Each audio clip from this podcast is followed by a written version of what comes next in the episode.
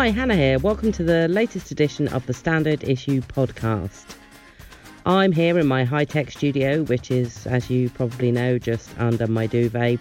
Both the cats are in here. It's currently incredibly hot, so I'm going to fly through this before someone coughs up a furball. And at this stage, it can literally be any of the three of us. This show is a live recording of an event that took place just a few weeks ago in December at the Leicester Square Theatre in London. We had some terrific guests Suranne Jones, Stephanie Beacham, Jojo Moyes, Deborah Frances White, and then Sarah and myself. We were all on stage and we had an absolute ball. We talked about all kinds of things. Um, getting dry mouth in front of the Royals, being sacked by John McEnroe, first dates, disasters at nativity plays, and also how we should all be a lot more like Stephanie Beacham. Um, and if you listen, you'll learn why. Enjoy. Welcome to the Standard Issue podcast. Should we start by introducing ourselves? Yeah, why not? Uh, name and job and a random fact about yourself. Hannah, do you want to start? Yeah, I am running out of random facts about myself. Have you done but too yeah, many? I have. In fact, I can use the one that was on this week's podcast, which if you haven't heard it, you won't know, which is Okay.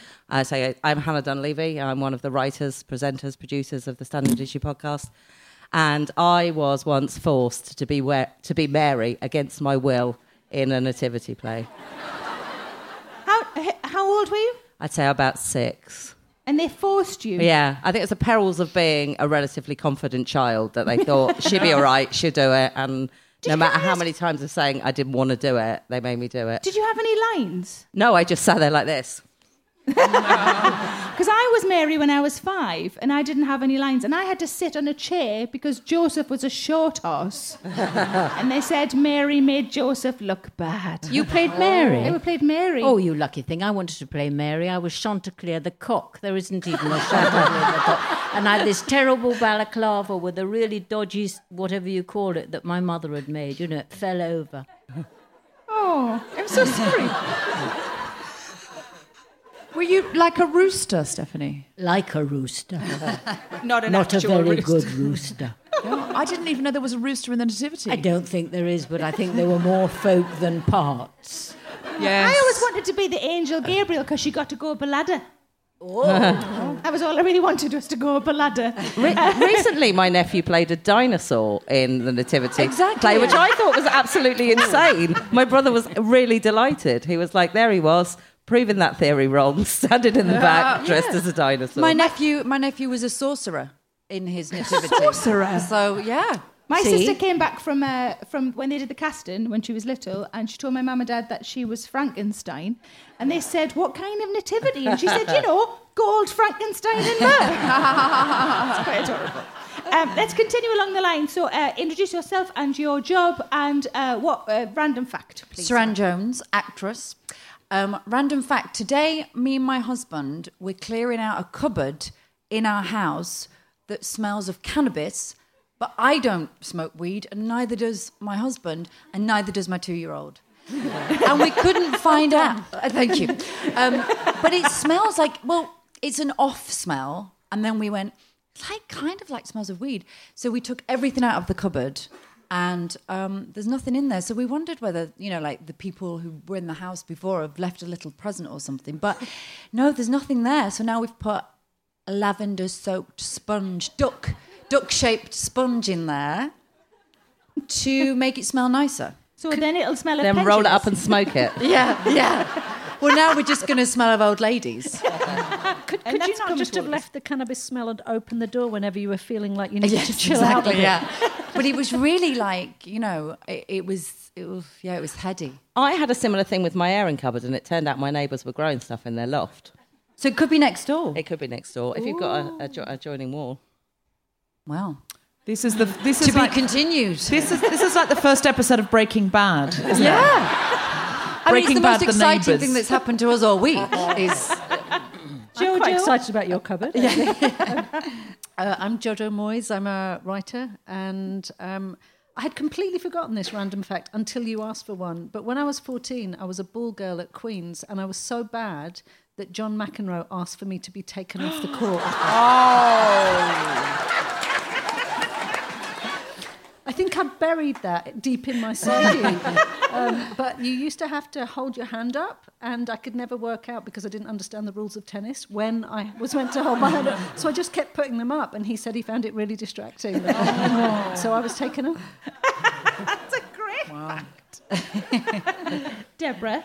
Uh, I'm Deborah Frances White. I'm a comedian. Um, and um, thank you, that's terribly kind. Uh, and my random fact is uh, that the first time I ever performed on a stage was this time of year. It was my kindergarten end of year show.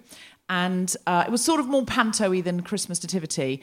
And I played a horse, and we'd rehearsed it very carefully. It was like a little prancy dance. I was only three. We all had to do a prancy dance, and I remember it incredibly clearly that we did this dance, and then all the other little girls danced off. And I just remember thinking, well, this audience is not done with this dance. they are enjoying it. They were all clapping and cheering and laughing. So I just danced on, and the audience laughed more.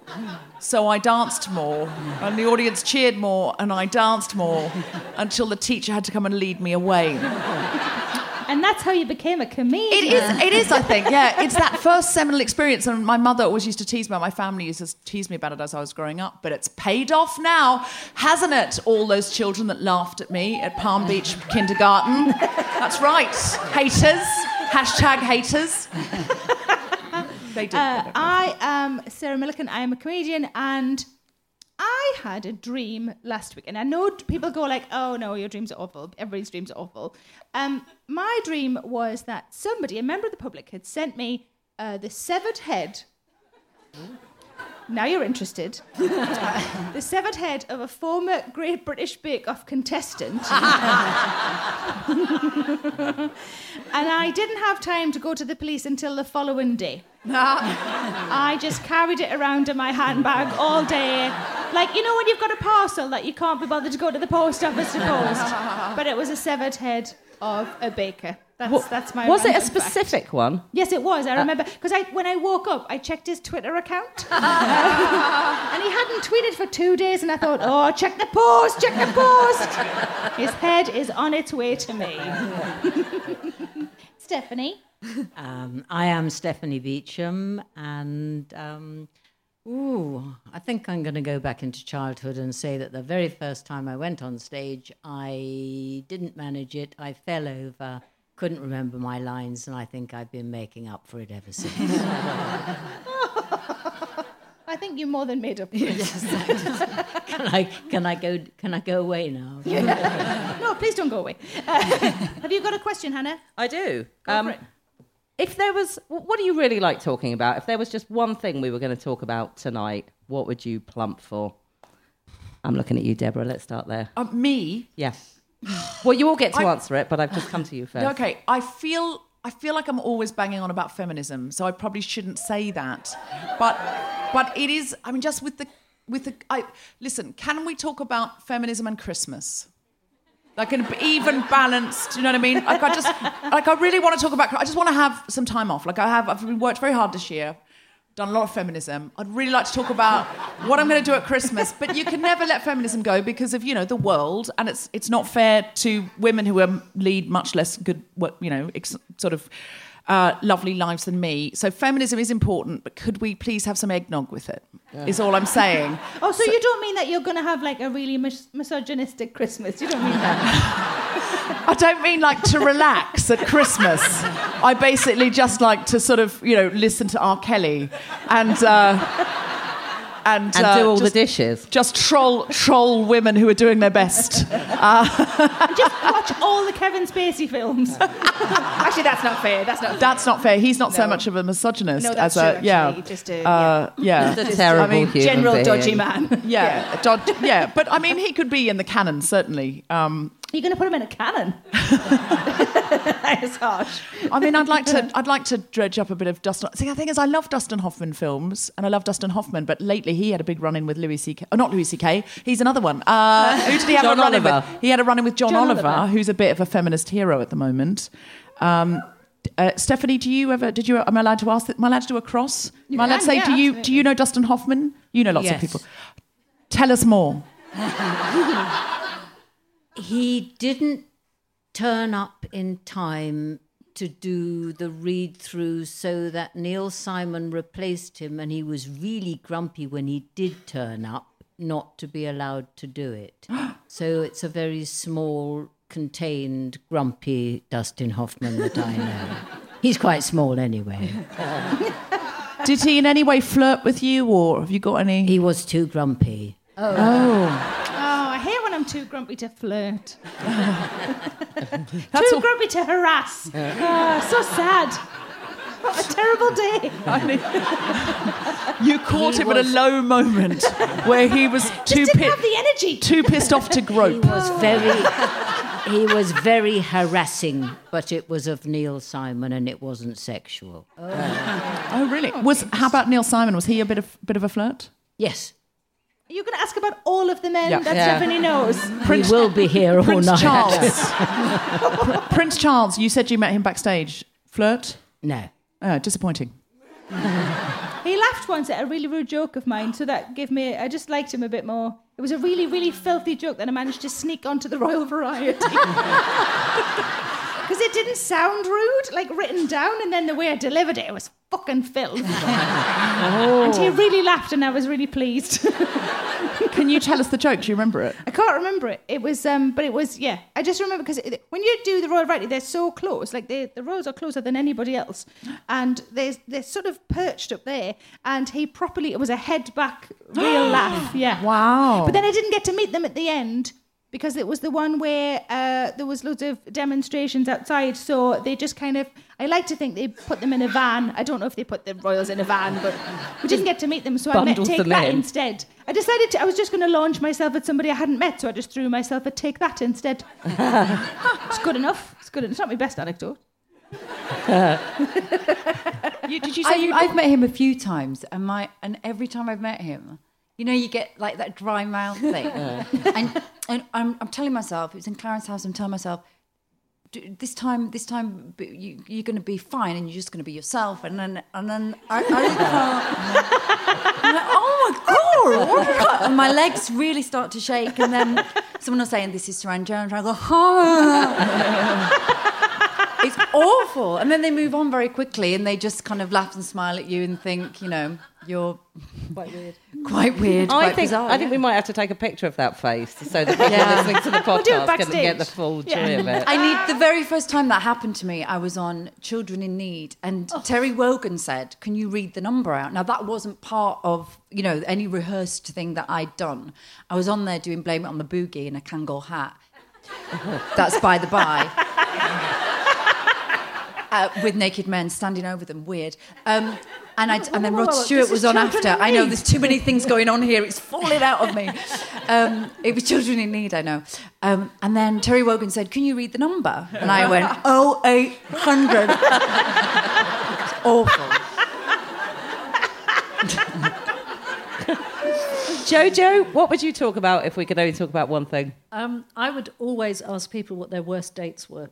Because if you are stuck uh, uh, in conversation with people who are really boring, that is the one thing that people can always be interesting about because everybody has a horrific date story. Well, well, let's do it now, if that's Okay, right. excellent. What is have you? What is your worst then, Jojo? Well, I had about 10 years of them, so there's really too many to remember before I got married. But um, th- I think one of the high points was uh, a guy who stalked, this is when I had lower self esteem, a guy who stalked me at work, who I then agreed to go on a date with because obviously being pursued around your office in the small hours is always a really good way to meet somebody. and, um, and so I went on a date with him and realized very quickly that this was just not going to happen. Went home, made my excuses, went home, and then got a phone call. I don't know how these guys got my number from his two um, gay neighbours, elderly gay neighbours, who rang to ask me if I could come and deal with this man who was crying loudly and having hysterics in his flat next door. So I said, no, I, I don't think I'm going to come to his house. So, no, thank you very much. And they kept ringing saying, You have to sort this out. You caused this. He's in hysteria. What? What? Yeah. And um, so that was a good day. I did nothing. I literally, all I did was say, You know, thank you, good night. I didn't knew even we'd end up talking about feminism. so yeah, but that that was. I mean, I, I could probably mull over a few more, but that was that was a, a particularly high I point. think I went out with a bloke once who I was a writer at the time, and he said, "Oh, uh, do you want to give me some of your stuff to read?" And we thought it might be quite a fun thing, so I gave him some stuff to read, just some short scripts, short film scripts. And the next time I saw him, he said, "Oh, I was going to read them, but I don't have any opinions." So I gave him, genuinely, that's what he said. So I, he gave them to his mum to read. Oh. yeah, I didn't see him again.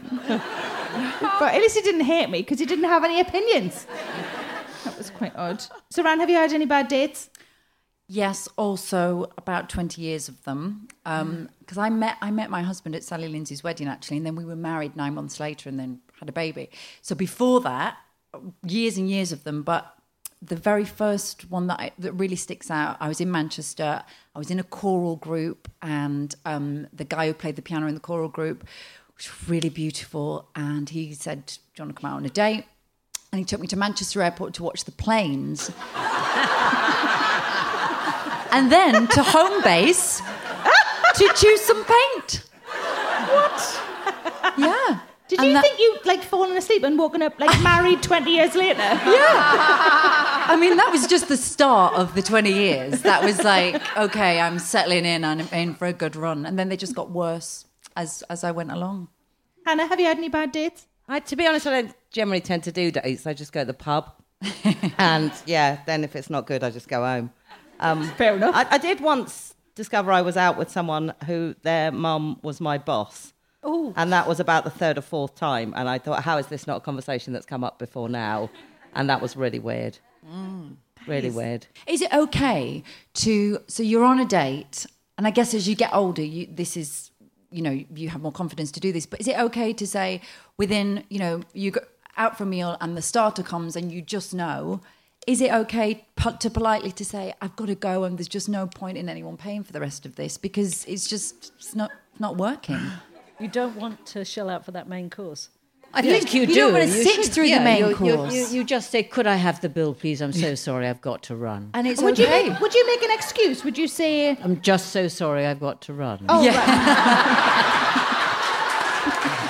I, I have the feeling. I think Stephanie could teach us all something here. it sounds great coming from you.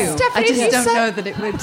If you say it in Stephanie's voice, though, Yes. it Yes, sounds exactly. authoritative. No one would argue with that. I think you need to teach us because it's like, I'm so sorry, I've got to run. It's like, yes, I would not question you, Stephanie. I would just, but I would say, oh, oh um, gosh, um, I, I'll have the chicken. I, I wouldn't be able to bring myself to. And if I, if I said I had to run, they would be like, you don't run anyway. okay, I'll have the pudding as well. Fuck off. I had the opposite of this once. This is my worst date. I went, this is the, I mean, just worst date and one of the worst nights of my life. I did an Edinburgh Festival show where um, nobody showed up except, oh, it was awful. a journalist who'd come to review it, a comedy promoter who wanted me to do his show, and a mad fan who, I mean, not mad, I mean, mad is a pejorative, uh, an enthusiastic fan who wanted me to sign his, like, he'd got a poster of me or something, and he wanted me to sign it, which was so humiliating because I had to do it as I was cancelling the show. And it just, there's just nothing worse than sort of like, and nobody else came. Nobody. And it was Friday night. It wasn't even like an early week show. It was just the worst moment. Anyway, the comedy branch said, well, why don't we go and have a drink? And, you know, you can tell me about what you do because obviously I'm not going to be able to see it. So I did. so humiliating. So we off we went to the pub and then he said, like, do you want to get dinner? And we went down to the Grassmarket. You know that French restaurant on the Grassmarket? It's quite a nice restaurant. He said, Oh, well, I'll take you for dinner. And uh, I thought, oh, he's such a sweet guy. So in we went and sat down, we got the menus, and he looked up and said, I don't think we need to go through with this, do we? I think we both know what's going to happen here. Why don't we just go back to your place? And I was like, Oh, oh, I hadn't no, I hadn't fully understood that at all. No, I thought, no, I'm married to a whole other person. and he said, I don't think that matters, does it? It is Edinburgh. Oh, my And I said, well, I mean, I mean, oh, oh. The chicken. I'm so sorry, I'm got to. Come on, Stephanie. Oh, my God. Yeah, that's true. And that's how it was a surprise date. It was like, I didn't know I was on one. But then you didn't even get a starter. Sorry. Was I'm that so what- was fixated about holding a menu up and then shutting it again. Yeah. You only do that if you've decided really quickly. I don't understand the idea of going in a restaurant, sitting down, and then leaving. That makes no he sense thought to I me. was I'd be hungrier for his penis than I was for. I like that you waited like a little pause, like which word should I use? I did, I did. Penis. I thought, can I say cock? I don't know. I feel like some of these people are more whatever you like. sophisticated than me. Yeah, I'm kind of offended by the word cock, Deborah, to be honest.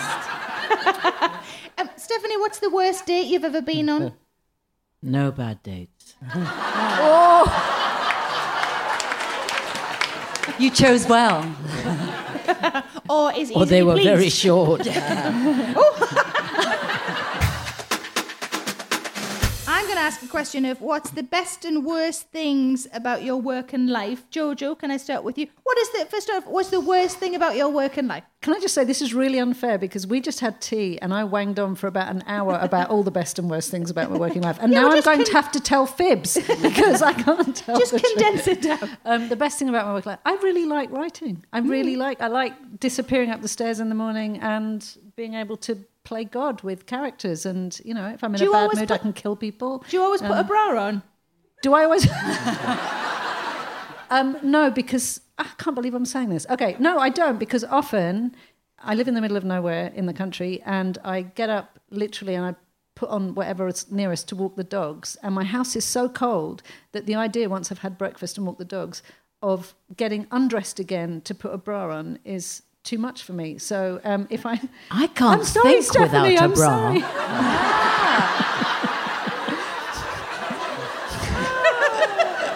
I'm with you. you sleep in a bra as well. Oh, absolutely. Yeah, sleep in a bra. Yeah. I'm. I'm. I'm. No. Oh no! See, if I if I Sleep in a bra. well in a crop top, always something to hold them in. Because if I if I don't have a bra on, I tend to ho- to walk, to hold them because I don't trust that they're You just going to be trust your okay. breasts. I don't telephone without a bra. I don't know, but I just they- need to know that it's like a comfort thing that I need to know. Yes, you can't even speak on the telephone, can you? Put your bra on, then you can make your call. Yes, yes. I find this oh, utterly perplexing. There's not a single thing I can't do without my bra on. I feel like there's a whole world of stuff that I have to worry about that I didn't know about. Now, holding my breasts while I sleep. I just let mine. I let them flap about. Sometimes they get pinched under an arm. Uh, one time, one fell on the dog's head. yeah, I just I, I lie back and let them, you know, fill my. We just warm my armpits generally. I feel like when I'm lay on the side, and you know, like a cat, like a cat's belly goes to one side. That's how I feel when I'm. If I don't have anything on to support them, that they just kind of like. They roll. Lol. roll, lol, flop, yeah, and I'm Yeah. not good with it.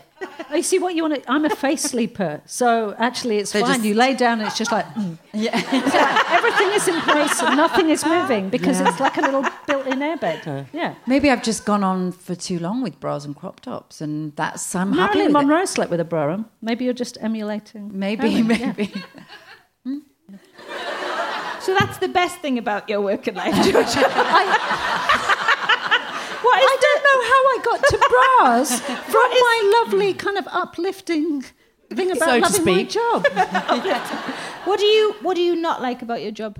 Uh, what do I not like? Um, travel. I mean, I, I love travel and I hate it. So I love uh, seeing new places, and occasionally you go somewhere that blows your mind. But the thing, you know, I'm one of these people who cries every time I leave the house because I'm convinced that it won't be there when I get back, or something catastrophic will have happened to everybody. So I'm, yeah, I'm a bit pathetic, and uh, it's a bit embarrassing when you get a taxi away and you sort of sniffle in the back all the way to Heathrow.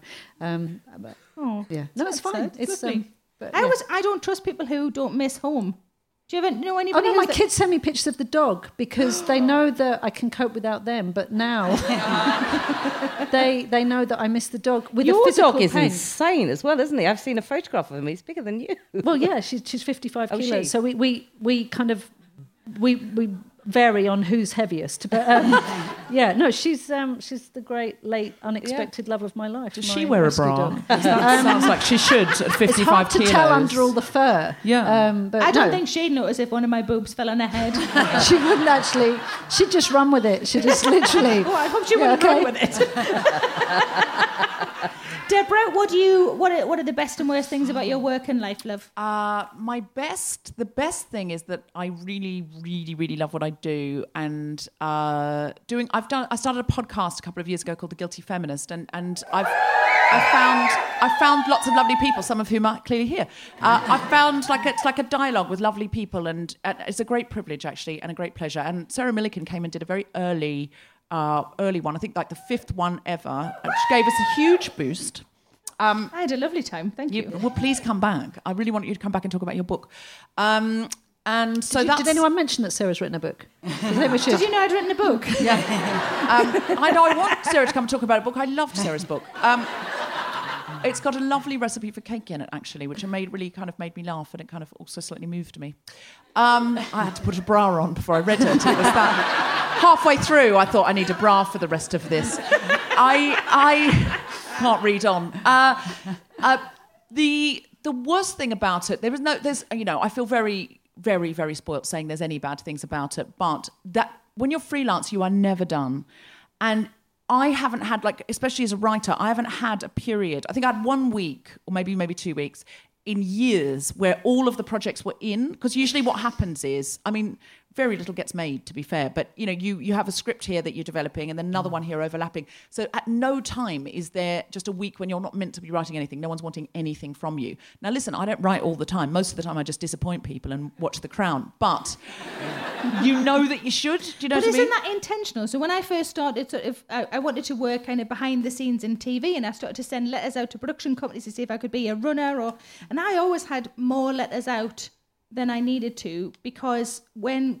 if it so if I had ten out and they all came back in again and they were all no's because you get a lot of rejections early on, I was gutted. So as soon as I got a few in, I'd send more out. Yes. So I So always was had always irons in the fire. So it's almost like That's why you do it. you do it Yeah. so that you don't have nothing at any point. Absolutely, and that's great. That part of it's mm. great, and it just sort of what it just sort of rolls. You know, Yeah. once you get going and people like your stuff, and you know you're lucky enough to get an agent, all of those things, it just rolls.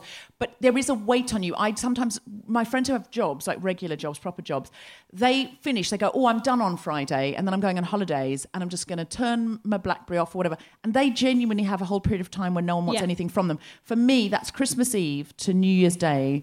I know that even though I have got outstanding projects, no one's expecting anything, no one's going to email me, and they are my most precious days of the year, genuinely, because there's the the weight of expectation of your. I don't like disappointing people. I don't like feeling in the back of my mind I should be doing something even when I'm not. Um, so that part is I find tricky, but I mean. Also, I'm super lucky, and I feel like a complaining bitch by saying that. You're not complaining. Um, I asked you a question, you answered it. no, but, you know, Uh, Stephanie, what are the best and worst things about your work and life? I think my working life is fantastic. I think it's the worst thing sometimes for family. Not now, because the girls are grown and it's all. But I think that when I realise that I've had a great time, but they sometimes had a hard time, actually. Guilt, And- guilt, guilt, guilt, guilt. But would you have done something different if you'd known that then or not? No, I did my best. I juggled, single parent, all that stuff. Did my best. Um, I think they know that. They still hate me for it, but they know that. See, I, it's hard, genuinely hard, I think, especially for us actresses, because we can't say, look, could somebody else just pop in and do that bit? We've got to be there. So, uh, no, my working life has been nothing but fantastic. But there's been downsides for the people around me, haven't there? Oh, they didn't come, did they? See? and it's Christmas.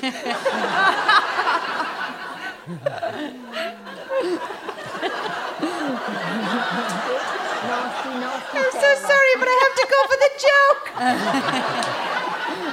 so that's the best thing about my work at life is that somebody can say something really heartfelt, and then I just make a joke because I'm an asshole. I can't help myself.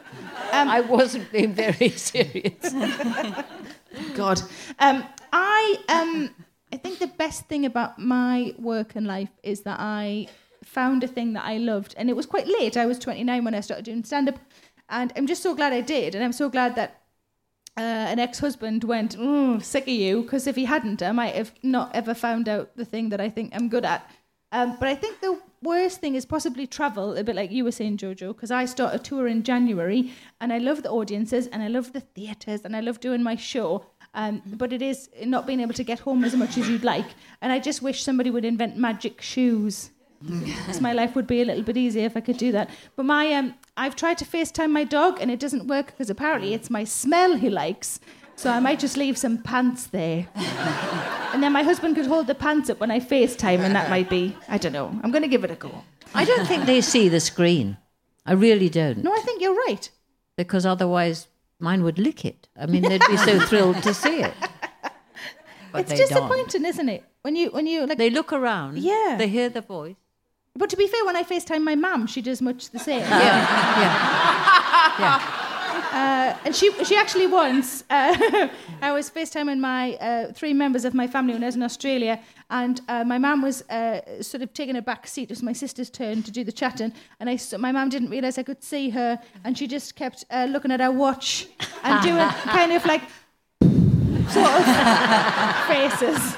Uh, so yeah, so uh, the dog at least doesn't do that. So No, that's good no. because the dog hasn't got a watch. Um, Suranne, what are the best and worst things? Um, the best thing, I wasn't very good at school. So the best thing about my job is, um, I was telling you before that I'm having immersive French lessons, um, and I've also been given um, a lots of historical research to do for my next job. So every time I do a job that's kind of got research attached to it, I feel like I'm wanting to learn. Like I'm in a place at nearly 40 going, I love school. And I hated school and I hated, you know, I was creative and I was at a school that was very kind of like academic, but if you if you see things in a filmic way or visual way, then, you know, they were like, what? Um, so I love that about my job that I get to kind of really immerse myself in things that I would never normally, you know, just wouldn't pass me. But then the same as all the ladies have said, I- I'm in a very, very fortunate position to play the leads in things. But and Dr. Foster and uh, a job that is coming up, um, I'm in almost every scene. So that's like a 14 hour day. And the next job lasts for seven months. So even though I get time off now, which is amazing, and me and my son are doing, you know, many, many Christmas sing alongs and things like that, and I'm going to all sorts of play groups. The, the seven months and the theatre before that will be really hard because 14 hours and kind of rushing in to, to put baby to bed or just miss it, and then you get you're trying to get up at five and the baby's not got up till six, and you're you're just you're snatching moments, and the pressure of trying to be the best in those moments it's really hard. And then what you end up doing is you're kind of like singing and dancing and doing all sorts of stuff, and the child is going, "What are you doing?" Like they don't they they kind of distance themselves, and it's and um, my son also kind of just uh, he's two in at the end of February. When I'm not around to do bed for a week or two weeks, it's da da da da da da, and it breaks my heart because I'm like, oh, can you come to me? No, you don't want me. Okay, that's fine. It's really hard, but then as I said, very, very fortunate to be in the position I'm in. So, you know, it's the balance. Hmm. Absolutely. Hannah? Yeah, I haven't got any complaints really, to be honest.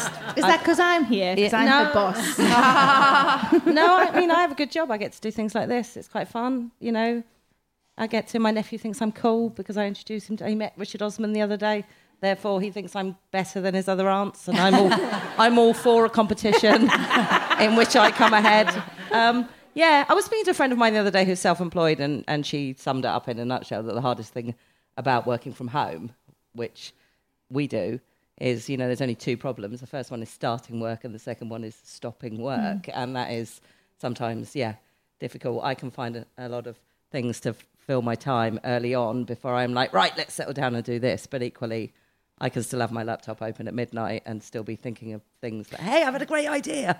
I So- think that's also a hazard of, of loving your job. Yeah, it, time because management. it doesn't and- feel yeah. like work mm. most of the Yeah. time. And it's hard to then go, oh, actually, you do need to have a day off. Yeah. Yeah, yeah. But I work with nice people. I, yeah, I have a nice time most, m- the vast majority of the time. Good. Thanks. Do you think you could decide to switch off at 8, 8 p.m. and then get back on in the morning? No. It's tricky because my show starts at 8. Mm, that'd be a no. I don't know if the audience members would be keen. If I just came out and waved and went, I've got a clock off now. It, it's, Doctor, for, doctor's orders, I'm afraid. it's for my good, yeah. If you came out and like took your bra off and put your slippers on, and, you know, you got on, you had a big sofa on the stage and put your feet up and you did your stand up like that, like from Sarah Millican's living room, I think they might quite enjoy it. I know you're saying this because it's funny, but I did once genuinely do a whole tour show in slippers. Did you? I did a whole tour, see- the whole I can tour in see- I can sort of see it. I can see. and they had uh, bunny's ears, and I never referred to them at all. I never mentioned the fact that I had slippers on. I just wore slippers, wore them on the DVD, didn't refer to it. It was one of the best ideas I've ever had. Does it like not be feel like work if you go to work with slippers on? I mean, I don't know why I'm saying that because I f- quite re- frequently work in my pajamas, but um, on stage, does it feel less like work if you're actually still in bed gear? no, because there's still like, you know, up to 3,000 people who've got a ticket and they're looking like, come on, bitch, make me laugh. and I'm like, but I've got my slippers on. They don't then go, oh, okay, you don't have to be funny. No, it's still nerve wracking, but there's something about shuffling on that just makes me feel like the theatre is more at is more a home, I suppose, than than a big scary venue. It makes the shows less scary, I suppose. Would you, well, you've all grown up in different periods, would you like to be a young woman now, today, rather than when you were a young woman? Let's start with Jojo. Ooh, um, would I like to be a young woman? If I was a young woman now, the first thing I would do is put on a bikini and not take it off until I was 30. Because if I had known now how great I looked when I was 20, Yeah. I would have worn that bloody bikini non stop instead of fretting about non existent inches of little lumps and bumps. Um, but no, no, actually, I'm really grateful not to be a young woman now. I think it's more complicated.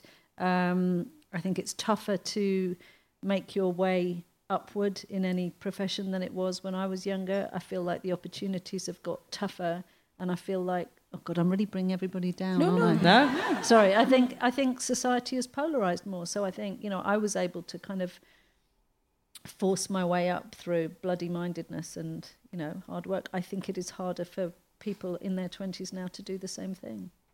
In Yeah. my profession, anyway. Deborah? I would nail being 21 now. I think all I think about sometimes is just like, man. But the thing is, what I'm imagining is knowing everything I know now and mm. being 21. Yeah. I'm not imagining being 21 now. I'm imagining just magically like m- being it and sort of that exactly what you said about wearing a bikini or socializing, crossing the room, kissing boys.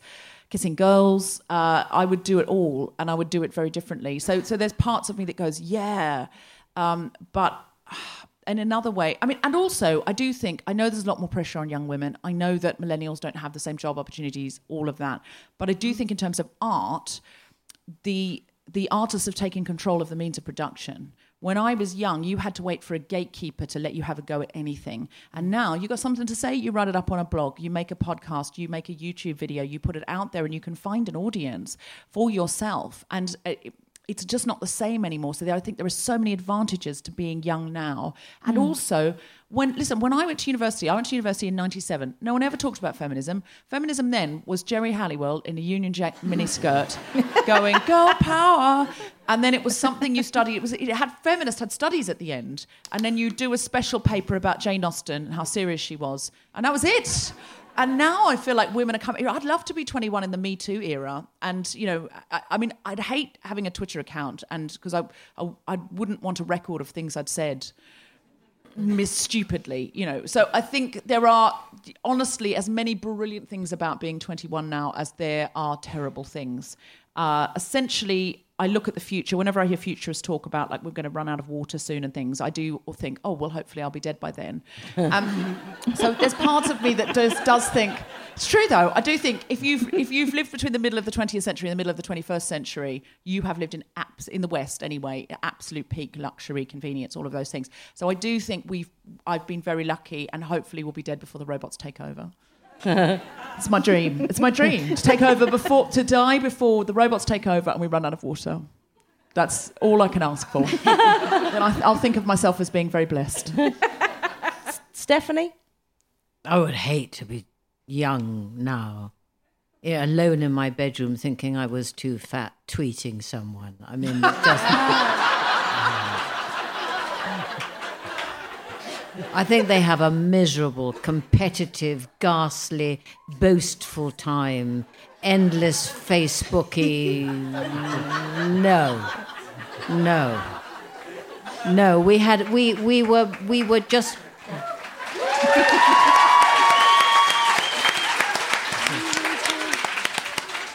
said it. Yeah. Beat that, Suranne. I I agree. I think um, I, I think communication and being alive and in um, groups and kind of like for me when I was um, uh, in like theatre situations and boys and girls chatting and banter and and the fun of being with the opposite sex and with each other and I, I just hope that that isn't lost completely because we're so aware of the harassment cases and and and you know how how the opposite sex should to be with each other or same sex should be with each other.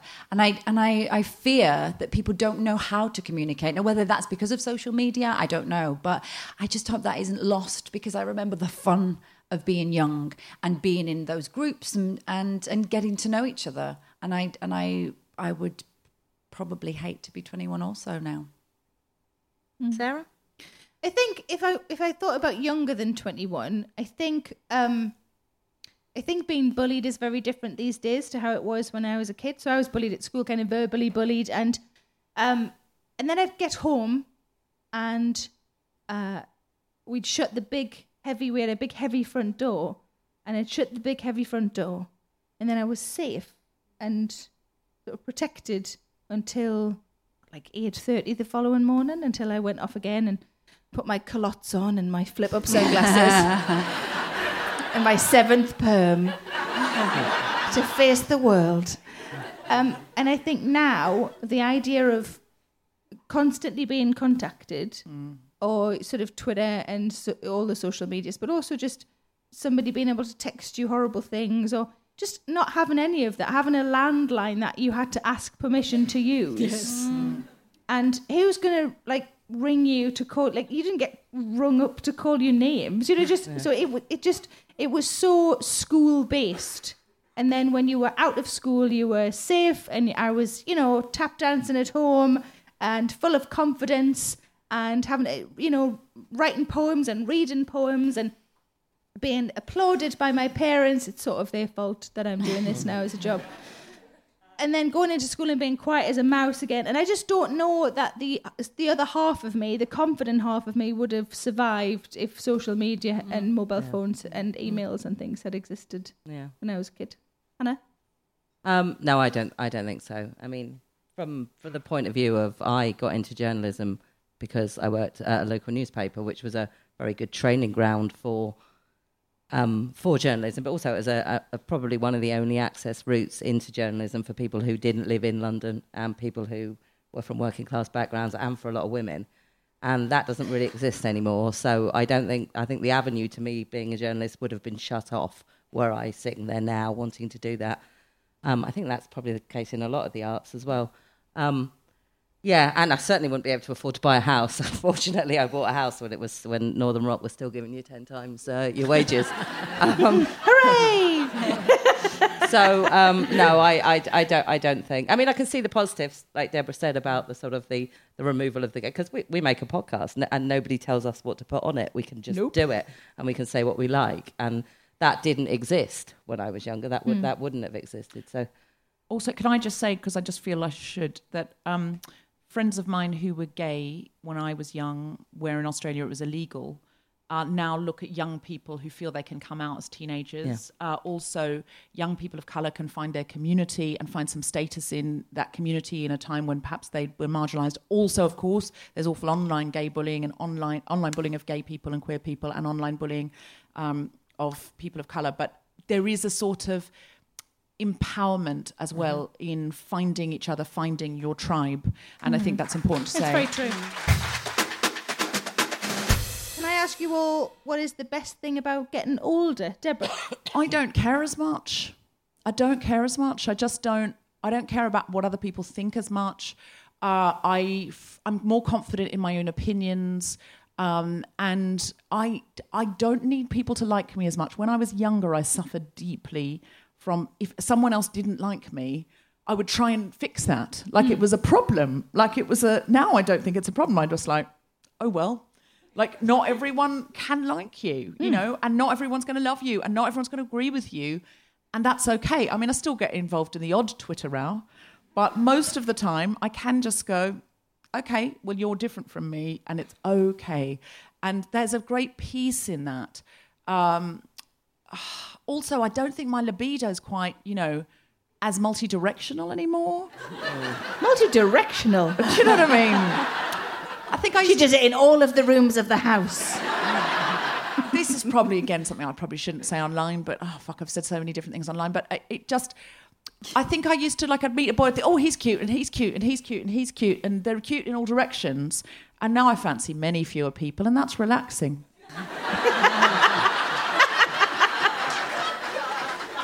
must be exhausting if you they're wait. everywhere. You It wait. is, yeah. It's really delightful when the whole thing has nearly toned itself completely down.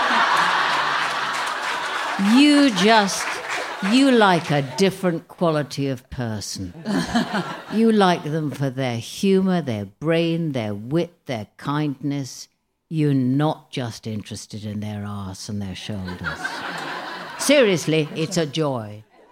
Is that is that the best thing about getting older? Yeah. You think? You're not completely uh, driven by Genitals. your sex drive. Yeah, yeah. I mean, th- we we do some appalling things. And it also has some very nasty emotions that go with it jealousy, possessiveness. It's so lovely to be older and and feel happy and, and enjoy lots of people in a in a more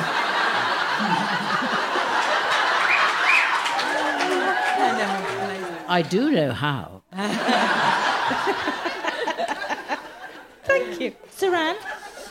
I'm I'm 40 next, and I my husband also says, "You wait, you wait. You'll care less. You'll care less, and you know your anxiety will go." Although he can be quite anxious at times when he's saying this.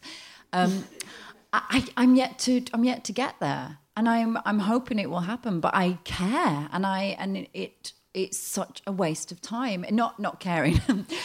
caring is good, but um, just kind of like mulling things over and getting anxious and getting wound up and overthinking things and being overwhelmed by things and the nervousness and the anxiety and the thinking, oh, will they like me? Have I said the right thing? Have I done the right thing? Should I? Suranne, we really like you. Oh yeah, yeah. Sorry, yeah. I'm going to go around and ask everybody the anxiety, um, and I, I'm waiting. I'm, I'm just waiting for for that to lift. And if you say it will, then I will trust you. It will. Yeah, but I'm nearly Well, you 40, have a so it's little gotta be five soon. years of menopause to go through, sweetheart. and I can't wait. That's for a that. treasure. Yes, yeah. when, I, when my mum went through her menopause, the doctor said to expect some spotting. So my mum said, "Should I buy some Clearasil?"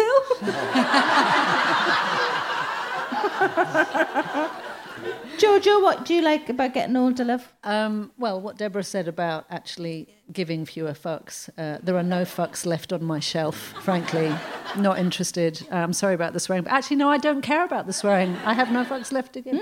Um, I also really like soft furnishings. That's quite pleasurable. I also like big pants. I like the freedom that comes with big pants and being un- unembarrassed about wearing them.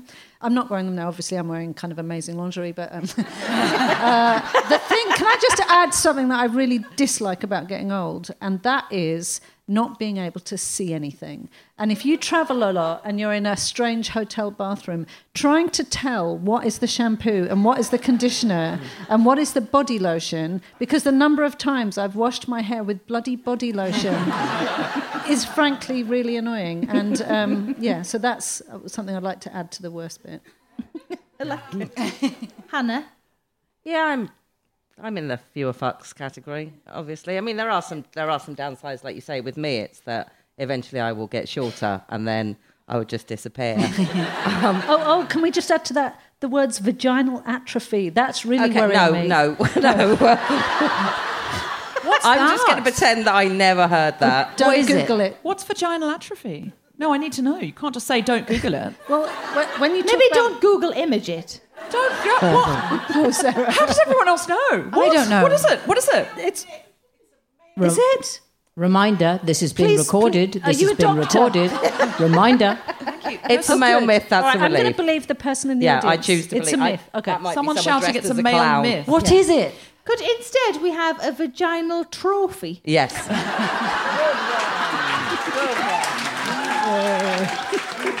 but yeah, all the women in my in my family just get smaller and smaller and smaller. My auntie Kit now, who's like eighty, she's at a level. Basically, when you knock on the door, she's able to open the post box, the letterbox, and just look through it. Thank you. And that's eventually how little I'm going to end up being. But yeah, Can I go back to the fewer fucks? Like when when did it happen? When does it happen? No, no, because I'm I'm in a years you've got. it's About worse. 46, Yeah, that was 45. Oh, okay. Because Oh. I'm in a similar. I'm 42, and I'm I'm more in your camp than I'm in these guys. Yeah. I want to not care, but still care. Want to disregard people's opinions of what uh, sort of negative opinions, I suppose, of of what I look like, and I can't. Yeah. But I don't disregard them. So if somebody sends me mean messages about what I look like, it hurts, but it doesn't hurt enough for me to do anything about it. Uh, so I think I'm still creeping towards the good stuff, but I'm not there yet. So 45, 46, do you think? I reckon 46. I mean, by 48, most mornings I just wake up and think, oh, everyone can just do one. Um. Can Six more years. Can I throw in something that Brené Brown said that I think was the wisest thing I ever heard, and it's really helped me? So Brené Brown said, um, when people say, "I don't give a shit what anyone thinks," she said that's not true unless you're a sociopath. We are wired to care mm. what other people think. Mm. But what she said is, it, of course, we have to care what other people think as part of a society. But she said, whose opinion do you mm. care about? That's it. And she said when she first did a TED talk, she didn't even realize it was being recorded or anything. She hadn't got it. It was the first days of TED. And she said it went viral. And then she, her husband said, do not look at the comments. And of course, she did.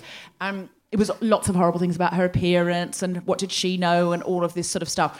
And it, she said she just went into, she said, I just watched Downton Abbey for a whole day and then just started Googling trips to Downton Abbey as a sort of escape. She said she just couldn't, she said, I just became obsessed with that and just like really upset her. And then what she worked out is, um, and this is her specialty about happiness and gratitude and stuff.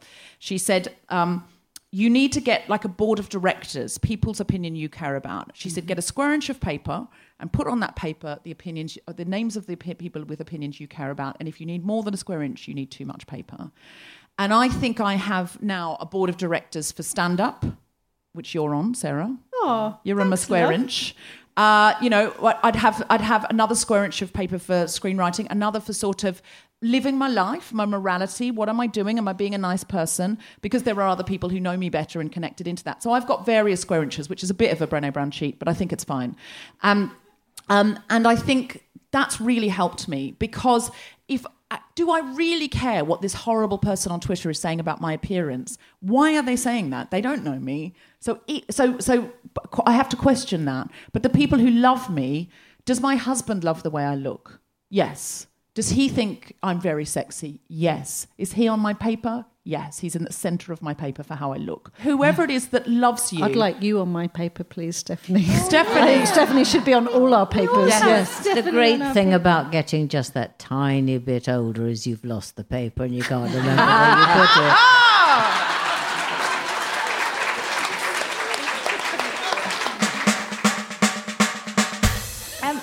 Sadly, even though I think we could talk for several more hours, um, we do have to uh, wrap things up. Um, what I'd like to do is uh, no, no, we genuinely do because we'll get we'll all get thrown out of the theatre. Um, I would like to go along the line and see if anybody has anything they'd like to plug. Let's start. Deborah, what do you have to plug that you could tell these lovely people and our podcast listeners? Um, uh, so I do a podcast called The Guilty Feminist, which is at guiltyfeminist.com. Um, and I have a podcast called Global Pillage, which is globalpillage.net. Um, and I would love you to listen to both uh, or either of those. Thank you. Jojo.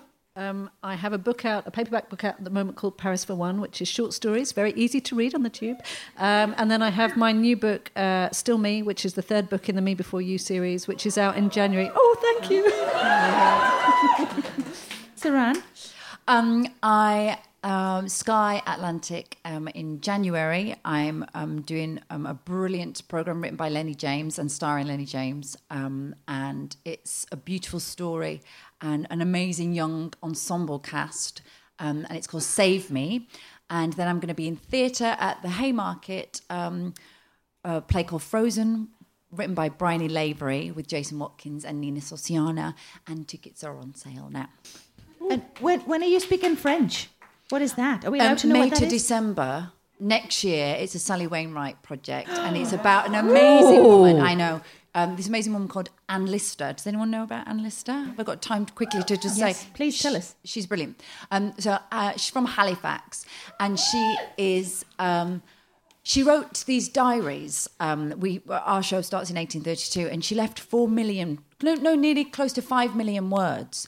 Um, and um, she was uh, um, a gay woman who sunk her own coal pits um, because she thought, "Fuck it, all those men want um, money from me, so I'm going to find out how to do it myself."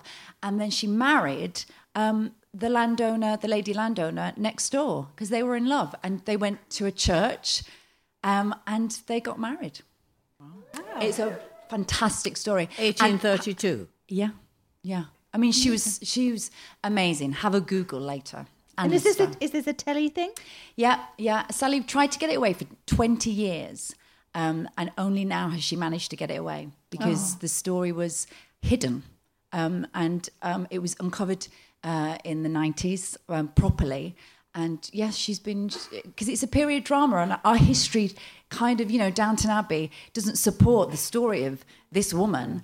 Um, even Sh- Shibden Hall didn't really kind of have her um, uh, at the forefront of because it's still there, Shibden Hall, and now they have a portrait up and they celebrate it and they have gay weddings there, and um, yeah, God, she's just fascinating, and that's the research I'm doing, the five million words of this diary, and um, oh, what did Sally say uh, the other day? She's because she, she wrote a lot in code, and um, obviously all the naughty bits are in code, so it's um, yeah, I, I'll I'll think of oh the Rosetta Stone of lesbian life Oh, basically.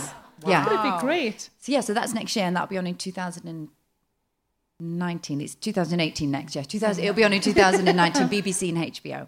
Thank you. Stephanie, do you have anything to plug? Uh, look out for Real Marigold Hotel and have a very happy Christmas.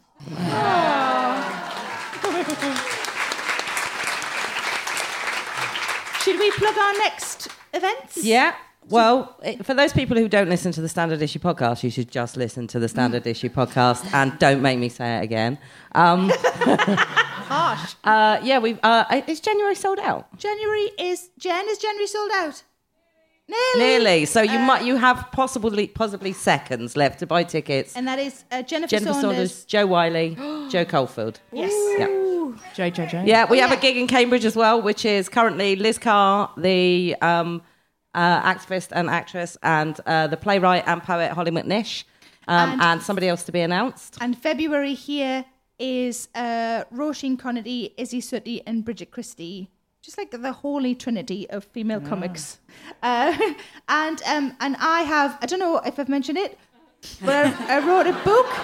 Uh, Uh, I wrote an autobiography with self-help tips called "How to Be Champion." Uh, if you like that sort of thing, if you like me, you might like that. And my tour starts, Control Enthusiast starts on the 13th of January and continues through the entire Yeah, and I'm excited. And I won't be wearing slippers. I promise I'll wear actual shoes this time. uh, they will look like slippers, but they will be outdoor friendly. Um, thank you so much for coming. It, I've thoroughly enjoyed myself. I hope you guys have too. And please join me in thanking our incredible lineup that we've had Suranne Jones, Jojo Moyes, Deborah Frances-White, Stephanie Beacham, Hannah Dunleavy, and I've been Sarah.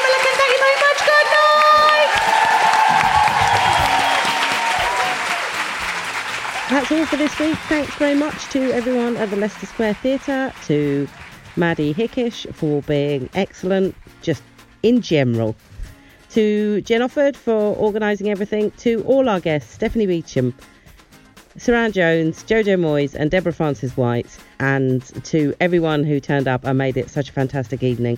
If you enjoyed listening to this, good news is you can't, well, you can't come to this event again, obviously, unless you build a time machine. And to be honest, if you built a time machine, there might be better ways to use it, considering this podcast does exist. But you can get in for some tickets for some other shows. We've got one in Cambridge with Liz Carr and Hollie McNish. We've got one coming up in February, which is Bridget Christie, Isy Suttie, and Roisin Conaty. I fucking know. Doesn't that sound great? And then there's loads of other great guests lined up. Ruth Jones, Fern Britton, Gemma Whelan, Lucy Mangan, loads of great people. So get on to Sarah's website, www.sarahmillican.co.uk. Our music was composed and recorded by Barry Hilton, all rights reserved. Thanks very much for listening. Until next time. Standard issue for all women